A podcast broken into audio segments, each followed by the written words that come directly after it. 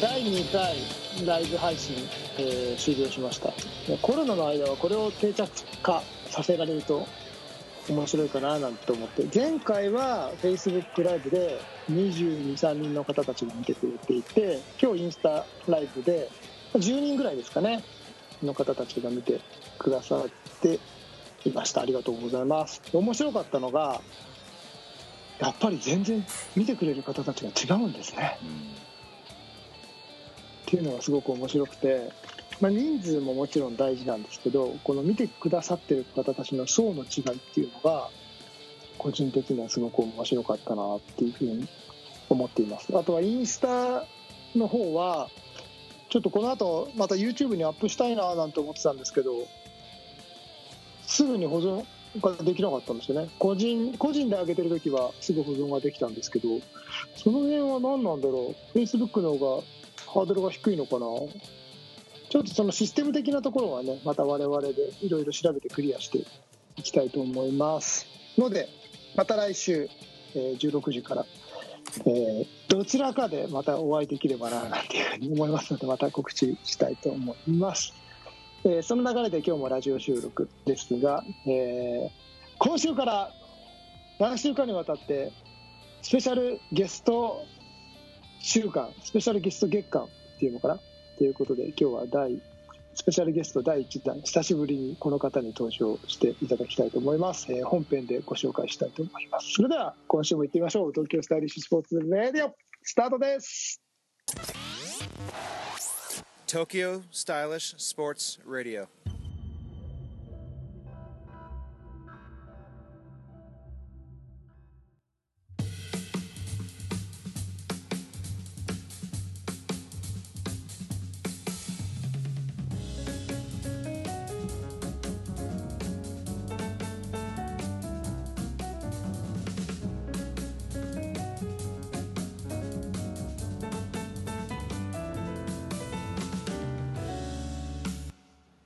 んこんにちは。東京スタイリッシュスポーツ代表菊池哲也です。皆さんこんにちは。東京スタイリッシュスポーツ広報の高橋剛です。この番組はディスクゴルフを中心とした最新のフライングディスク事情をお送りいたします。はい。ということで、はい。ということで今週はゲスト月間、はい。贅沢に。うん、いきたいと思いますよ。第1回のゲストは JPDGA の理事でもあります。久々登場の諸岡道康さんですこんにちは。ここんにちはですこんにちはこんにちはありがとうございます。久しぶりですね。どうも。ありがとうございありがとうございまますはいといすうことで、の飲んでますか？いい加減で。もうすることないんですよね。引きこもってね、ずっとね。本当ですね本当に本当に電車に乗らなくなってから、えー最後がね、3月22日だったんですね。ええー、それはあれですか？その昭和記念公園が閉鎖とともにみたいな感じなんですか？まさにそうでね、その3月22日が、まあ、例の3連休ですよね。はいはいはい。ああだこうだ言われてる、緩んだとか言われてる、まあ、うんその次の24日の月曜日から実は昭和記念公園が閉鎖になっちゃって、うんまあ、そういう流れですよね。そこから今度もあのもちろん立川とか昭和記念も含めてなんですけど一切電車に乗ってないといううーんえーじゃあ最近はじゃあ本当にステイホームな日々を過ごされてる感じ？もう超ステイホームですよね。ー、もつ煮もう半径多分ね4500メーターぐらいの行動範囲でもう動いてんじゃない？かえーそっか。でそうするとねあの大好きなもつ煮の店とかも行けないですね。いやいやいやいやあのそれ言うとねあの居酒屋もあの1回目のとにかくあの自粛の要請でね。はいあの出たあたりから店が、まあ、パタパタこう閉まり始めてはい。でそこから居酒屋らしい居酒屋が、えー行ってないですね。ああの年間360日以上外食していた諸岡さんがそうなんですーどこで栄養を取ってる 普通にねそれあのあのスーパー行って 中食を買って、まあ、テイクアウトしたりとか、はい。あの自炊はしないんでななぜかというと鍋かも持ってないし、徹底してらっしゃいますね。うんまあだからこれでさっきのねそのスーパーがもし閉じちゃったりしたらそこ24時間の声優なんですよ。あはいはい。だから、まあ、そこがもしダメになったら相当青かったなと思って。もうコンビニしかないーそうじゃあ慣れない宅飲みをずっとしてるわけですね。うん、まあ宅飲みってもともとうちではそんなに飲まない方だったんだよね。そのむしろ365日。はいはい。が 自分のパターンだったんでだからね酒の量が圧倒的に減りましたね。は減ったんですか？減ったの。それ珍しいですね。うん。あのだらへえだらだらと飲むこうパターンがうちでは作れないのねきっとあ。へえ普。通の人と逆ですねそれだから当然なんかねあのアルコールがないと寂しいからでもその昼からやっちゃったらちょっともうそのままなだれ込んじゃってダメな人間になっちゃうと思うから、まあ、一応なんか夕方はい勢いを感じたあたりであの外にまあ買い物一回行ったついでに帰ってきてまあ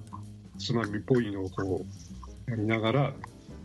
まあ即そのまま飯になっちゃうね今度ね。うんそしたらなんかもうそうかそうか。非常に狩猟がパッて終わっちゃうんですね。へえ僕増えて増えてしょうがないです。いいことないなんかつまんない。増えて増えてしょうがないうん、広いあのこのご時世でもねやってるやっぱり居酒屋あるんですよね。うんでも行ってもね面白くないのね。もうなんかやれこうカウンターでもあのソーシャルディスタンスであ「開けてください」とか店員の方ともなんかこうマスクをしてないとこう会話しちゃいけあないとか。ー。もう殺伐としちゃってるから行っても楽しくないですねあの向こうも気遣ってくれるんだけどもこっちも気遣ってね。ーそうですよね、まあこれはちょっとどっかでまた収まりついたらねうん前のように飲めるんだろうと思ってるんで。うんじゃあまたそのその説はまたまたよろしくお願いします。いやもう絶対来るからね。もちろん聞きましょ あぜひよろしくお願いします。僕の師匠なんでついて今日は諸岡さんに聞きたいことがあるとそうですね。はい。あのーその T2 も当初当初というか、えっと言ってたんですけどこの間はルールの話をずっとはい。諸岡さんに説明していただいて、諸岡さんの人となりをあとディスクゴルフのどういう人生を人生を？なディスクゴルフ人生を送ってきたのかっていうのはあんまり実態をちょっと私も含めわからないので じゃあその辺を僕知ってますよ。いやだから T2 はいいですよ。僕が知らないんで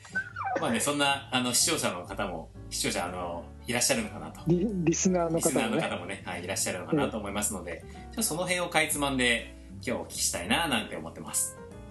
うありがとうございます。別にね僕のこう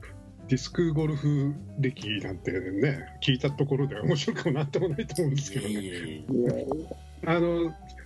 まあ、せっかくですからちょっと自分の振り返りなんか、はい。えー、何せちょっともう30あぜひよろしくお願いじゃあえっ、と諸岡さん何歳ぐらいの時から始められたんですかディスクは？ディスク自体はですね1977年かな？6年から7年にかけてっていうくらいがあのフリースビーですね当時は、僕それが9年生まれでうん、リスがいなかった時ね。まだ生まれてないのか。しょうがねえな。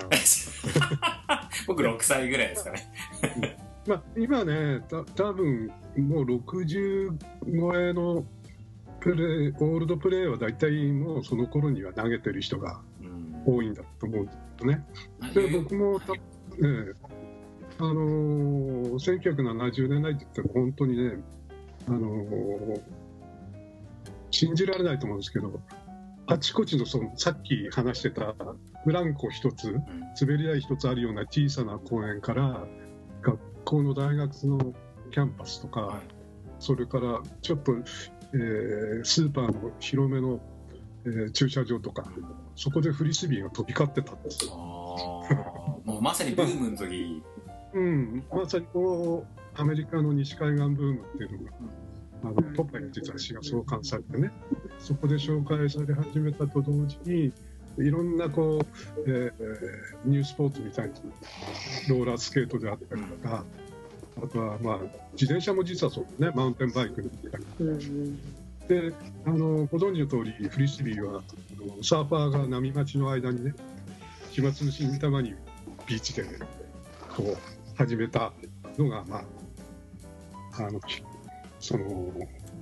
きっかけだったりしてそのブームですねだからそれが西海岸のブームと同時にこうちょうど1975年かなこう日本にもバーッと入ってきたんですよ。で当時はまああの珍しいなって言いながらこう、えー仲間とね仲間っていうのはまあ友達とこう最初はキャッチするんですよ。でそのうち、えーなんかトリックスロー面白そうだねって要はフリースタイルですね。でちょっとフリースタイルにはまっちゃってで、まあ、実は僕音楽をずっと大学の時にバンドでやってたんですよ。でそのバンドの練習をこう大体こう、えー週にそうですね56日は 授業に出ないでやってて。でススタジオなんでねあの朝も昼もないわけですよ。でものすごいこうえ地下室みたいなとこなんでまあ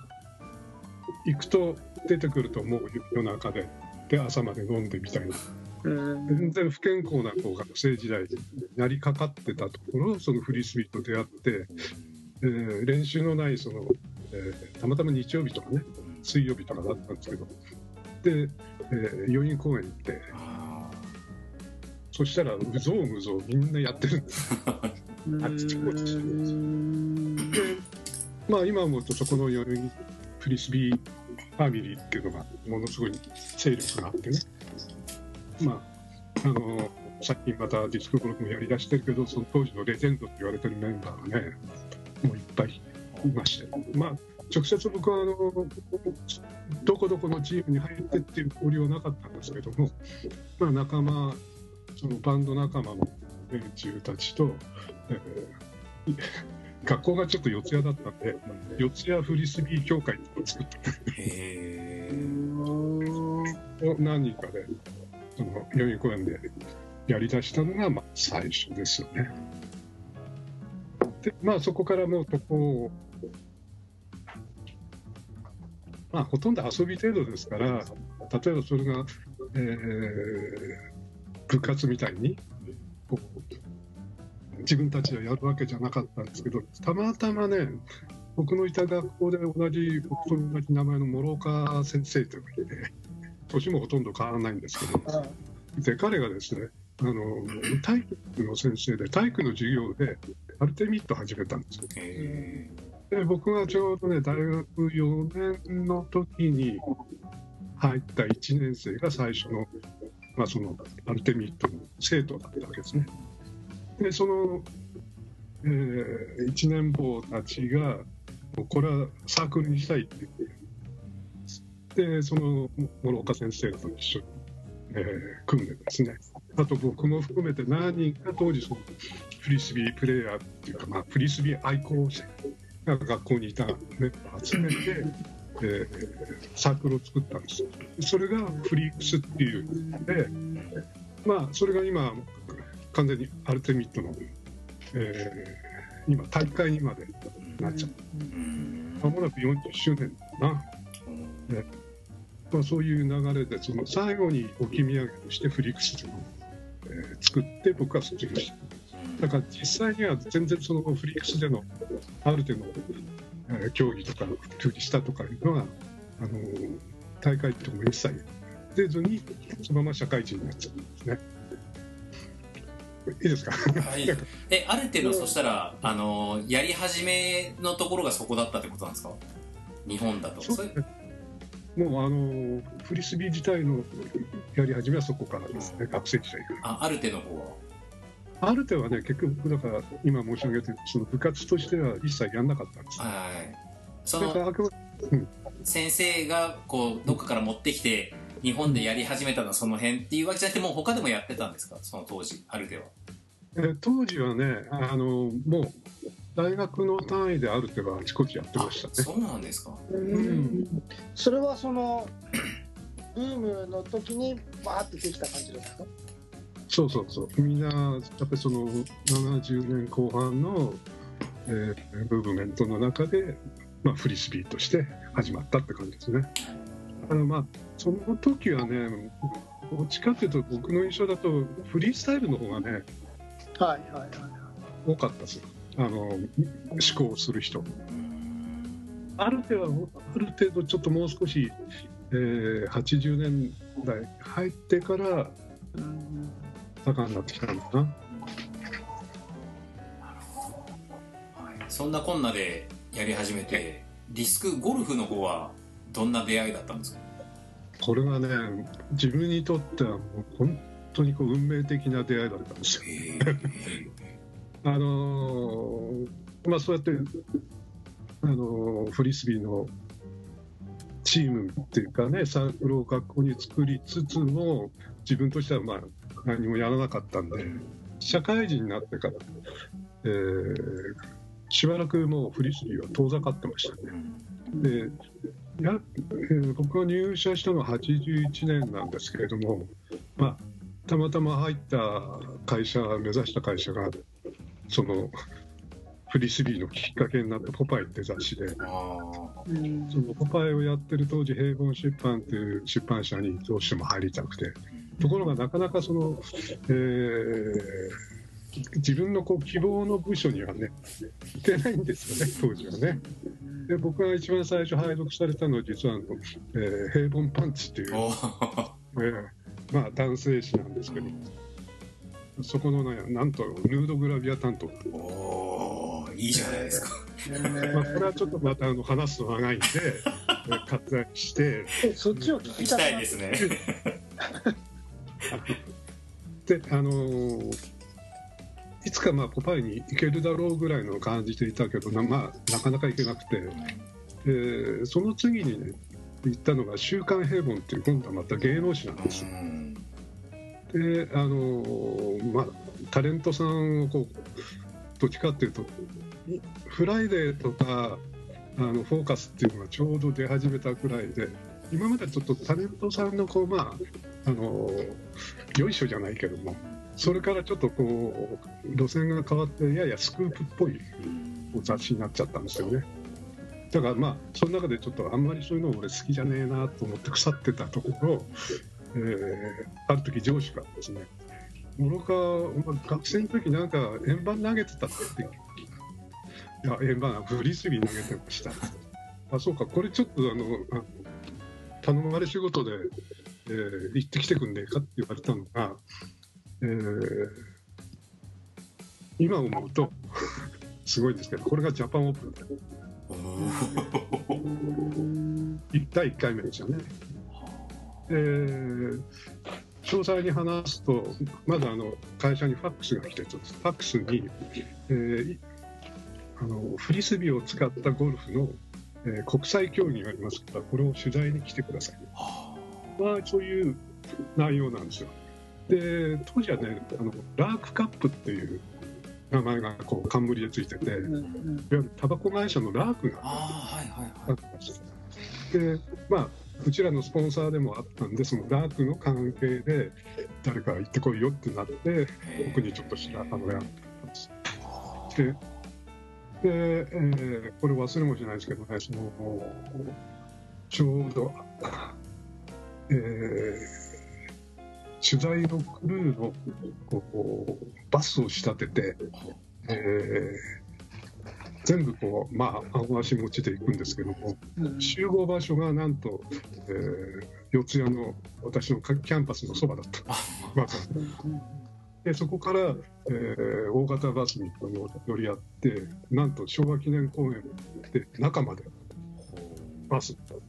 で降りたところでじゃああの取材を開始と。で当時はですねどういう人が来てたかというとゴルフ雑誌の人ですよね。うー。んゴルフダイジェストとかあ市のゴルフ担当の人。あの日刊スポーツの、はい、ゴルフ部の人ですと。スポーツのなんとかですとか、そういう人が2、30人来てたのかな、まあ、あとはこの地元の新聞社の人とか、でその中に僕は一応、まあ、週刊平凡っていうところで、名前だけ とにかくその楽さんの関係があって、誰かに行かないその行かなきゃいけないってことで、僕は玉数にただ合わせで行ってたんですが、まあ、もともとこう、嫌いじゃなくてね、でもなんか、なんだろうって自分の中でも思ってたんですよ、ディスクゴルフってなんだろうって。そしたら、まあ、ちょうどそのジャパンオープンの、えープレ大会みたいになって、そのマスコミを招待してのマスコミのコンペをやっへた。で、その日はそのコンペに実際参加してもらって、その様子を記事にしてくださいっていう、まあ、そういうな流れだったんですよ。で、その30人ぐらいの人たちとこう、あとは、そのジャパンオープンの1回目に参加する学生さんたち、まあ、ここには今でも続けてるそうそうたるメンバーがいるんですけれども、人たちとミックスされて、パーティー分けされて、1回ラウンドしてくださいと。で、ちゃんとディスクからキッズとか全部渡されて、で、あのー僕がね、なんと一緒になった組が、サム・フェランツと小笠原大君っていう、小笠原って言うと当時東京大で一番バリバリのですね、オールランドプレイヤーだったんですけど、で その3人の組で回されて、であのちょうどこうエリアの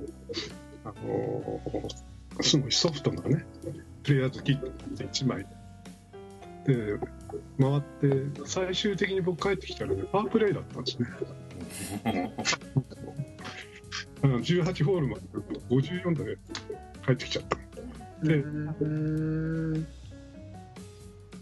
まあ、その学生時代にちょっとね、投げ取りとか、まあ、振り下の真似事やってたんで、投げれるわけですよ。うんうんところが、他のゴルフ雑誌のおじさんたちっていうのは、その日初めてに行って、うん。初めて投げる初心者ばっかりだったんで、うんそれでもなんかあの、ゴルファー魂っていうか、ゴルファーの意地があるんでしょうね。スコアから130とか、150とか、まあ、それに近い感じ、だから90とか、もう本当に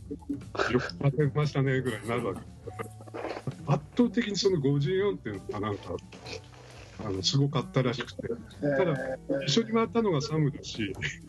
あのまあ、小笠原君も寡黙な人なんだけど、要するに僕は初心者じゃないと思われてたの。あああ今日生まれて初めてディスクゴルフをやるんですよっていうアナウンスが全然伝わってなくて、普通のなんかプレイヤーだと思ってたらしいね。後でで、まあ、まあ、ここであの実名出しちゃうと、えー当時そのジャパンオープンの TD をやってた、えースポーツ評論家さん、えー彼がね「村岡さんお上手ですね」って、まあ、最初はそのスコア見てねあの声かけてくれて。あの「よかったらさやりましょうよ」って言われて「あ面白いですよね」ってで実はそのプレスコンペがあったのが金曜日だったと思うんですけど次の日の土曜日からああー木曜日だったかもしれない。で金曜日か土曜日に最初にアマチュアの大会がある。あの天の大会で出てみませんかって誘われたんですそのジャパンオープンのあの何たるやらも知らずにですねとりあえず1回ラウンドしてあ今度の1回の大会が出てくださいってきっとまたあのカバンから全部いただいて。でそのアマチュアの何人いたかは今ちょっと記憶ないんですけどアマチュアのラウンド出て優勝しちゃったんです よへごい。でこれがまあ本当にこうきっかけですよね。な運命的な企画っていう、まあ、何がこう身を助けたか分かんないけどたまたま学生時代にやってたフリースビーが仕事先から行ってみたらなんか僕はただ本当にこう頭合わせのためで後で簡単に原稿書いてこう写真でこっぱそうと思ってたのがまさかこの何十年後にこうなるまでハマるか。っていうだからあの時その上司がそのファックスの紙1枚僕じゃなくて他のやつに渡してたらと思うとねこれはすごい運命感じるんですよ。なるほど。そうですよね。でまあそのラークカップ1回のまあそれでサム・フェランズが優勝できなくてねあの、えークレイジー・ジョーンが優勝したっていうまあそういう流れもあるんですけども、まあ、そこからこうどんどん自分がちょっと面白そうだっていうんで入ったまあこれがそのイントロなんです。壮大なまだだってまだそれが長い騒ぎすいません1900何年の話ですよ。1986年だよね。確かね。16年の僕が7歳の時の話ですよ 公園オープンあおあそこがオープンして85年ですから6年か7年かどっちかだったと思いますね。ただねその時まああのーアマチュアでっていうことだったんですけど実はあの今みたいにこうシリーズ戦みたいなので参加はしてなかったんです、まあ、ちょうどねあのその後に僕も結婚してちょうど子供が生まれたばっかりだったんでどうしてもそっちの方に時間が取られて。で結局はもう一回、ま、あの始めようと思ったのが91年か2年、まあ、そこまでやっぱり45年はやってなかったですね。あそうなんですね。うん、その間にあの多分始められてたのは白井さんとかですよね。だから江原さんとか白井さんたちが昭和で始めたのが多分90年近く僕はちょっと遅れてそれでたまたまやっぱり小学年公演近かったっていうよりもそこにこうしかコースがなかったんで、まあ、そこに行くようになって、えーそれで92年にあの夏にいきなり悪くなっちゃったんですよ。あのうんうんうんうんプロそうそうそうそうもうあのーこ国内で何何戦かとかそういうあの積み重ねをこうぶっ越えちゃっていきなりもう行っちゃったらもうそこで楽しくてもうハマったっていう感じですよね。その時はもうちょうどあの場所がミシガン州デトロイトって今も全くあの自動車産業が廃れちゃって、えーあのコロナにもやられて惨憺たる場所なんですけど当時は逆にその今と全く逆で自動車産業が盛んな時でもうあちこちにこうあの公園にコースができ始めててものすごいこう活気があった街だったんですよね。まあ、そういうちょっと、えーいいアメリカの状況で、えーディスクゴルフにも入り込んじゃったんで、うん。まあ、それが、まあ、あの次のフェーズになって、ここからまあダラダラダラだと今に来てる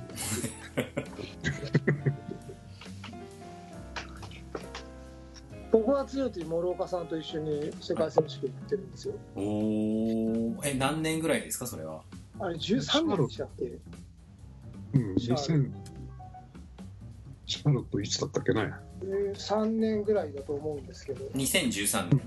はうーん。これ2013年ってでもまだ何7年前ぐらいってことですか？いそうですそうです。ああそっか。あれ？あれそのそれこそ TSS レディオで第1回があそうそうそうそうそう、ね。大大が世界選手権の話そうだよね。あじゃあそれあれあれあれあれあれ。あの蜂に刺されたやつ？そうそうそう。あ諸岡さんって？12年か。2年。あああれそう諸岡さんと河合さんとはあ。白井さんと。へえあそうなんだ。なんかあの、ホーンテッドマンションみたいなホテルだったよね、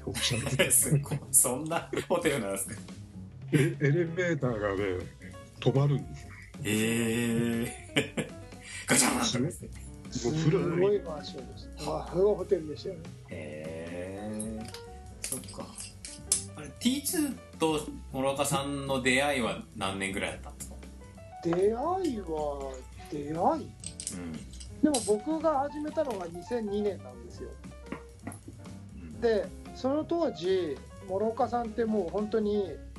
日本全国の試合に出てたぐらいのイメージなの 僕の中では。へ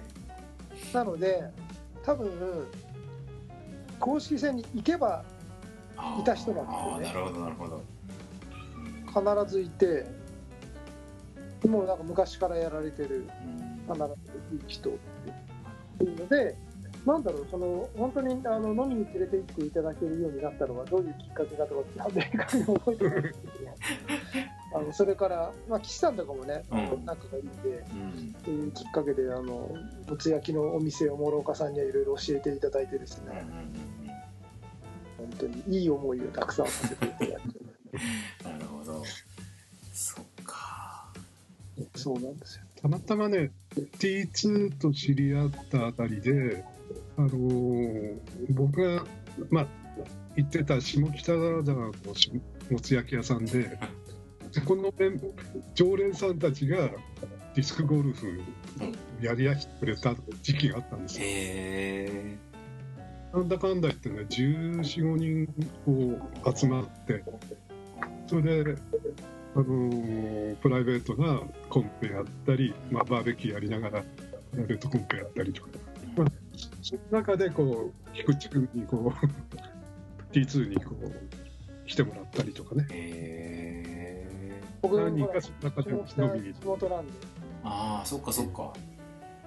まだあれ下北に住んでた時も引っ越してた。もう住んでないです、うんそっか。へえなるほど。いいですね。まあ、ちなみに、あのーそんなに僕ね、江原さんほど行ってませんね。あの多分ね、そういう公式戦にほぼ行ってるのは、昔から言ったら江原さんと白井さん、あとは、そうだね、あの若い人だと、誰だろうな。意外といけてないですね。当時馬場さんとかもどこ行っても試合にいるなっていうイメージがあったんですけうん、あのおそらくね、試合数が少なかったんですよね。どそうですね。うん年間で多分ね、あの今20試合超えてるけど、えー8試合とか10試合とかね、ない月も。うん。そうでしたね、うん、だから今今みたいに本当にこうあの公式戦が月に2回、3回あるみたいな、そういうあの潤沢な時期ではまだなくて、うんえーマンスリーとかもそれほど、まあ、マンスリー程度かな、ずっと続いてたのね。ただこれも全国にそれほどこう、まだ組織が広がってない頃ですから、まあ、あの数は確かに少ないけど、それであちこち行けない、行けたのかもしれないですね、逆にね。ちょっと強い話を変えてもいいですか？どうぞ今またちょっとコロナ騒ぎに戻ってしまって申し訳ないんですけど諸岡さん今 JPDG の理事じゃないですか、はい。でこの今コロナでこういう状況になってるじゃないですか。はい。でこれって多分あの公式戦で割と地方自治体に任せてる部分はあると思うんですけどその今後の展望みたいなものって多分まあ全然見えないとは思うんですけど協会レベルではどういうふうに今考えてるんですか？そのお伝えできるところで構わないんですけど、あの正直言うと、あのーまあ、今あの、ちょうどこの連休明けが一つの節目だったじゃないですか。うん。それからまた、まあ、1ヶ月伸びるっていうところで、えーこの経過を見ないと何とも言えない。うんうん逆に言うとあの理事の方では、まあ、メールのやり取りではねやあのやってるんだけどもあの今後どうしていこうかっていうのは多分この先の、まあ明日まさず5月4日でそれの発表があると思うんだけどそれをこう見据えてからになると思う。だから今あくまで僕の試験でちょっとものを申させていただくと、えー部分的にこう解除になるところがあの出てくると思うんです。よ。そうするとそこにの自治体、まあえーに従って例えば公園なんかもどんどん解除になってくる、うん。えーえーまあ、一例を挙げるとですね、えー栃木とか、えーもっと言ったら誰も出てない岩手。うん。だからい岩手でも今大堤公園は多分あの閉鎖はしてないけど自主的にコースは使ってないはずなんだけど、うん。まあ、そういうところであの自治体単位として、えーそういう、あの競技は無理かもしれないけども地元の人たちが楽しめる範囲であればそれは大いにやっていただいてもしかマンスリーくらいがこうできるまで回復してればそれはむしろ、えーそれを早めにやっていただく方がいいのかなと思ってます、ただ難しいのはやっぱりあの13都府県とおよび北海道ですよね。北海道は特にもうあの収束してれば今年はって人が結構いたんであのまだあの JPGA から中止の発表になってないですけどこの分でいくとちょっと北海道は引っかかっちゃうだろうなと。うんまあそれ以外の、えー、県でいくと、まあ、岩手だったり秋田だったり、えーあとはどこだろうねあの最近だと徳島の方があったりとか海中はちょっと難しいかもしれないけれども、まあまあ、そういうだってあの徐々にこう公園自体が使えるようになっていけばそれに合わせてということだと思うんですよね。あのー大会に関しては一応 JPGJ は年間のスケジュールを発表してて、はいちその中止になる3週間前までには発表するということになってますけどすでにもう8月の一そうですね。のうん日が来たりとか、まあ、そういうちょっと早め早めの、えー動きが来てるんで、えーまあ、それは逐一あの協会の方としてもあのスピーディーにあの情報を流していくっていうことにはなってます。あともう一つはねあのこれもまだ決定じゃないんですけど今年の年間のポイントランキングをどうするかって大きな問題うん要はもうここの、6月7月ぐらいまではほぼできないっていう。だから年間の半分がもうできない、はい。でししかも来年度から今度1月からのスタート。ね。うん。は12月までの、まあはい。トータルのあの年間ポポイントは、えーまあ、非常につけづらくなるっていうか、はい。それをどうするかっていうのはこれから今あの問題になるかなと思ってます。い。ちなみにあのあごめんなさいちなみに PDGA も同じか問題抱えてるんですけどもはい。あの PDGA のプロに関してはポイントが必要ないんですよね要は賞金なんでうんうんうんうんただアマチュアに関して言うとあのプロになるための必要なレーティングとあの、まあ、そそその導き出し方のポイントがあるんでアメリカも今ちょっとはあの PGA の方はね、えーアマチュアをどうするかっていうのをえー非常に悩んでる最中です。いずれそれがこう指針が出てくれば、まあ、JPGJ もそれにある程度従ってっていう、なんか、まあ、あの皆さん、非常にこういろいろこう悩んでることたくさんあると思うんですけども、これから一個一個あの解決していく段階に間もなく入るのかなと思ってますね。はい、ありがとうございます。相変わらずめやり取りはメールなんですか？あのこういうふうにね、えーテレビ会議をしようっていう案が出てるんですけど、若干ハードルが高い人がいて。ありがとうございます。ねこういうこれ手軽でいいんですけどね使って今ズームとかね本当に。うん。こんなご時世だからこそこういううん、こういうツール使っていかないとダメなこれ今後のなんかその新しい生活スタイル？ね、今またちょうどこのコロナの影響でこういうことがまさにフューチャーされてるじゃないですか。うん。うんこのオンラインっていうのがねまた、はい。なのでぜひそんなにハードルが高いものでもなくなってきてるような気もするんでうん。なんかスピーディーなあれがいけるといいのかななんて勝手に思ったりしてるんでですけど、あの学校教育なんかだともうオンライン授業でねそうですね、子供たちが使ってるってことはその親もね。うん、当然それを子供にと一緒にこう使わざるを得ないだろうから。ああとはねうかうかしてると年寄りがもうみんな使ってるからね。オンライン。そうですよね。だからそこにこう取り残されないようにこう頑張らないとね割って我々ねって思うまあちょっとディスクゴルフから話がそれちゃいましたけども、あのー確かにこの間コロナ騒ぎでね、あのーあのディーズがいろんなこうチャレンジを上げたりとか、あのやってるみたいにこうやっぱりうちの中でなんかできるディスクゴルフこういのっつったらやっぱりゲームになっちゃったりとかね僕なんかせいぜい YouTube でこう過去の試合見たりとかなっちゃうんだけどなんかできないのかなっていう。そういう気持ちはありますね。うん。僕も結構このままディスクゴルフの火が消えてしまうのが一番嫌でもちろん。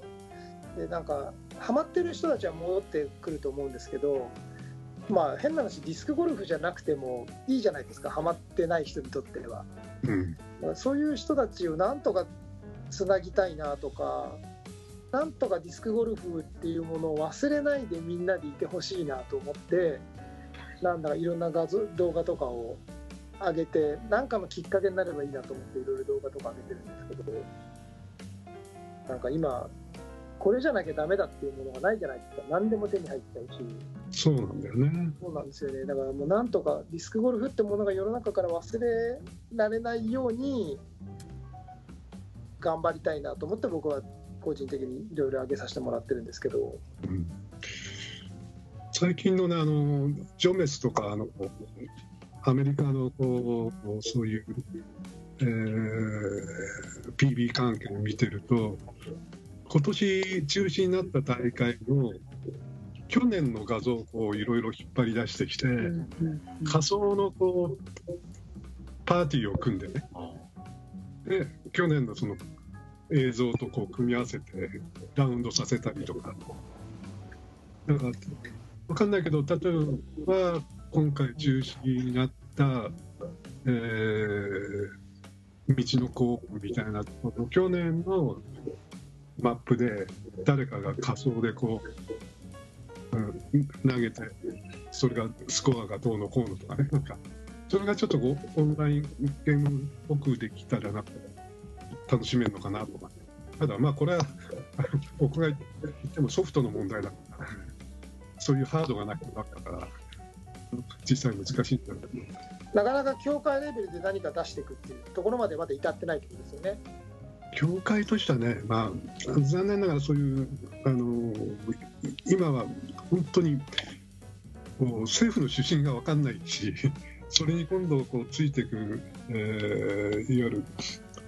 厚労省も分からないし、そこからこう大体、まああのスポーツ関係はあの文科省なんですけども、文科省の指針もなんかその出てこないみたいな。だか何かこうこちらからこうアクションを起こしたくてもなんかなかなかそれはちょっと実現ししないだろうなっていうのを思ってね。難しいところですよね。だから現状回復したいっていうのが早く現状回復できればっていうのはうん。いっぱいいっぱいかな。わかりました。それまで僕が頑張ります。これはい。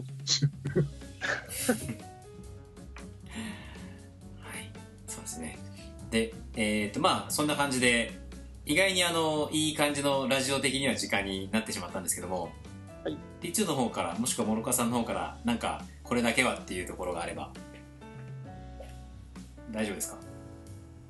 僕はもういつも話してますので大丈夫です。もし諸岡さんからなんかはい。メッセージ、うん。あの逆にねせっかく振ってもらったんであれですけどあの JPGJ の方も逆に言ったら皆さんがね普段どういうことを考えてるかとかあとはもう今回のコロナ騒ぎで実はこういうことをやればいいんじゃないのとかいや内緒だけどうちのとこ来たらコース投げれんだよとかね。ただたくさんこう来ないように秘密だけどみたいななんか裏情報でもいいけどね。それはまああの個人的に 送ってくれればあの別にちょっと教会としては無理かもしれないけども。でもなんかそういう細かいことでもなんか皆さんにこう共有できるようなね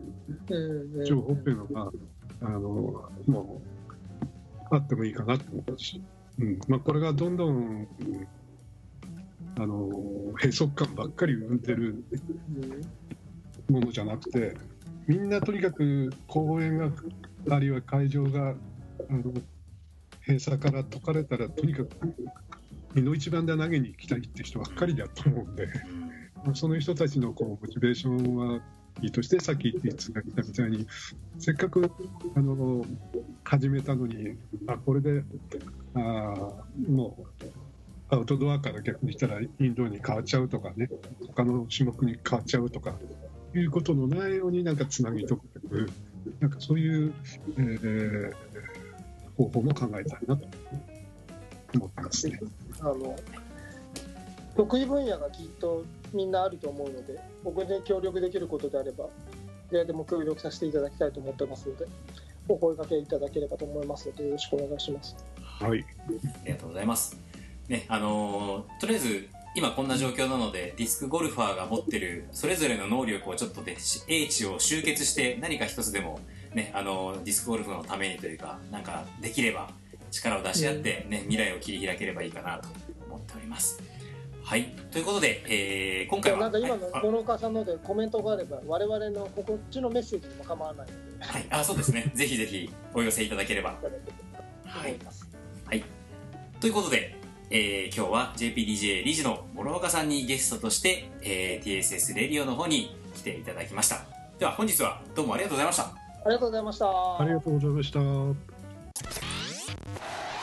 TSS Radio. 今回のテーマは、コロナに負けるな月間、えー第1回としてゲストの、えー諸岡道康さんの回としてお送りしました。あの久々に取れ高が高かったですね。非常に良かったですね。これ申し訳ないんだけど、最近ちょっと聞いてなくてさ、えー、聞かなくても結構ね。あのか完全なあのお耳汚しの番組になはい、っていたもうオフ、オフトークになってましたからね。話すねさっき、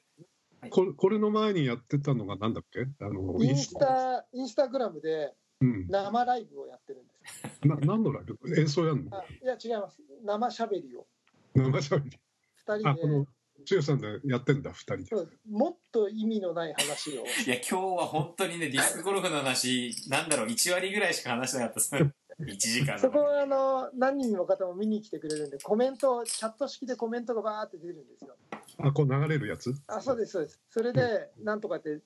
オンラインで質問が来るんで。うん。もうそれにああそれはこうですよみたいな話しながらやってますね。それはインスタやってないとダメインスタやってないと見れないと思います。そうだよね。で先週はそれをフェイスブックでやってうん。ちょっとそのいろんなプラットフォームで我々もテストも兼ねてていろんなプラットフォームでやってるんですけど、なんか来週はまたフェイスブックとかでもいいですよね毎週うんまあ、そうですすね。まあでもこれ、はい。これだけ毛色が違うと思いませんでしたけどね。今日、あの、ねこの間インスタ、あ、この間フェイスブックで今日はインスタで、全く客層というか違うという。まるで違って面白かったですはい。うん強いて今日の方が楽しそうでしたねリラックスできました。ディスクゴルファーがあんまりいなかったんでね。そうなんだ そう、ただ、やっぱりあのーこの間はディスクというかね、まあ、プロテインの話もしましたけど、なんか、ずーっとだべってていいのかなっていう罪悪感を感じながら、ちょっと1時間話してたんですけどね。まあ、今後、また、T2 のどうしたいかというところで、また決まってくるとぜひ業界でもそういうことをやっていただけるリアル理事会とかね。リアル理事会ね面白いじゃん どうなんだっていうね。チャットでみんながチャチャ入れてね ああじゃねえ、こうじゃねえとか。そうそうそう それ面白いかもしれないですね。はい。まあ、そんなこんなで、えーと、今日は諸岡さんに来ていただきました。またあの、1回目、えー来て、2回目来ていただいて、今度会ったら、あのーまあ、コロナ明けで、店がね、ちょっとどうなってるか分かりませんけど、諸岡さんのあの、おすすめのお店とかも紹介していただければ、ぜひ、あの、そんなお話もよろしくお願いします。何件か潰れてるんじゃねえかというそうですね。ちょっとそれが心配ですよね。うはいん。。まあまあ、そんなこんなで。はい。では、じゃあえー、皆さん引き続き私の YouTube チャンネルの方もそうですね、登録していただいて。とにかくディスクールを切らさないというのを目標に頑張ってます、はい。では、えっ、と、それでは東京スタイリッシュスポーツレディオでは皆様からのお便りをお待ちしております。えっ、と、先ほどの JPDJ での、えっ、と、こんなこともあるよというご意見とか、えっ、と、まあ、T2 強 T へのメッセージ、もしくは、えー TSS、TSS レディオ、えーアネックスへの、えーお便りもこちらでお待ちしておりますので、ぜひ、えー皆さん、えーご協力のほどよろしくお願いいたします。はいはい。それでは、えー、フライトゥザフューチャー東京スタイリッシュスポーツレディオ、お届けしたのは、東京スタイリッシュスポーツ代表チームイノバインターナショナル菊池哲也と広報の高橋剛と、えー、諸岡道康がお送りしました。はい。はいそれでは皆さん、また来週まで。さよならさよなら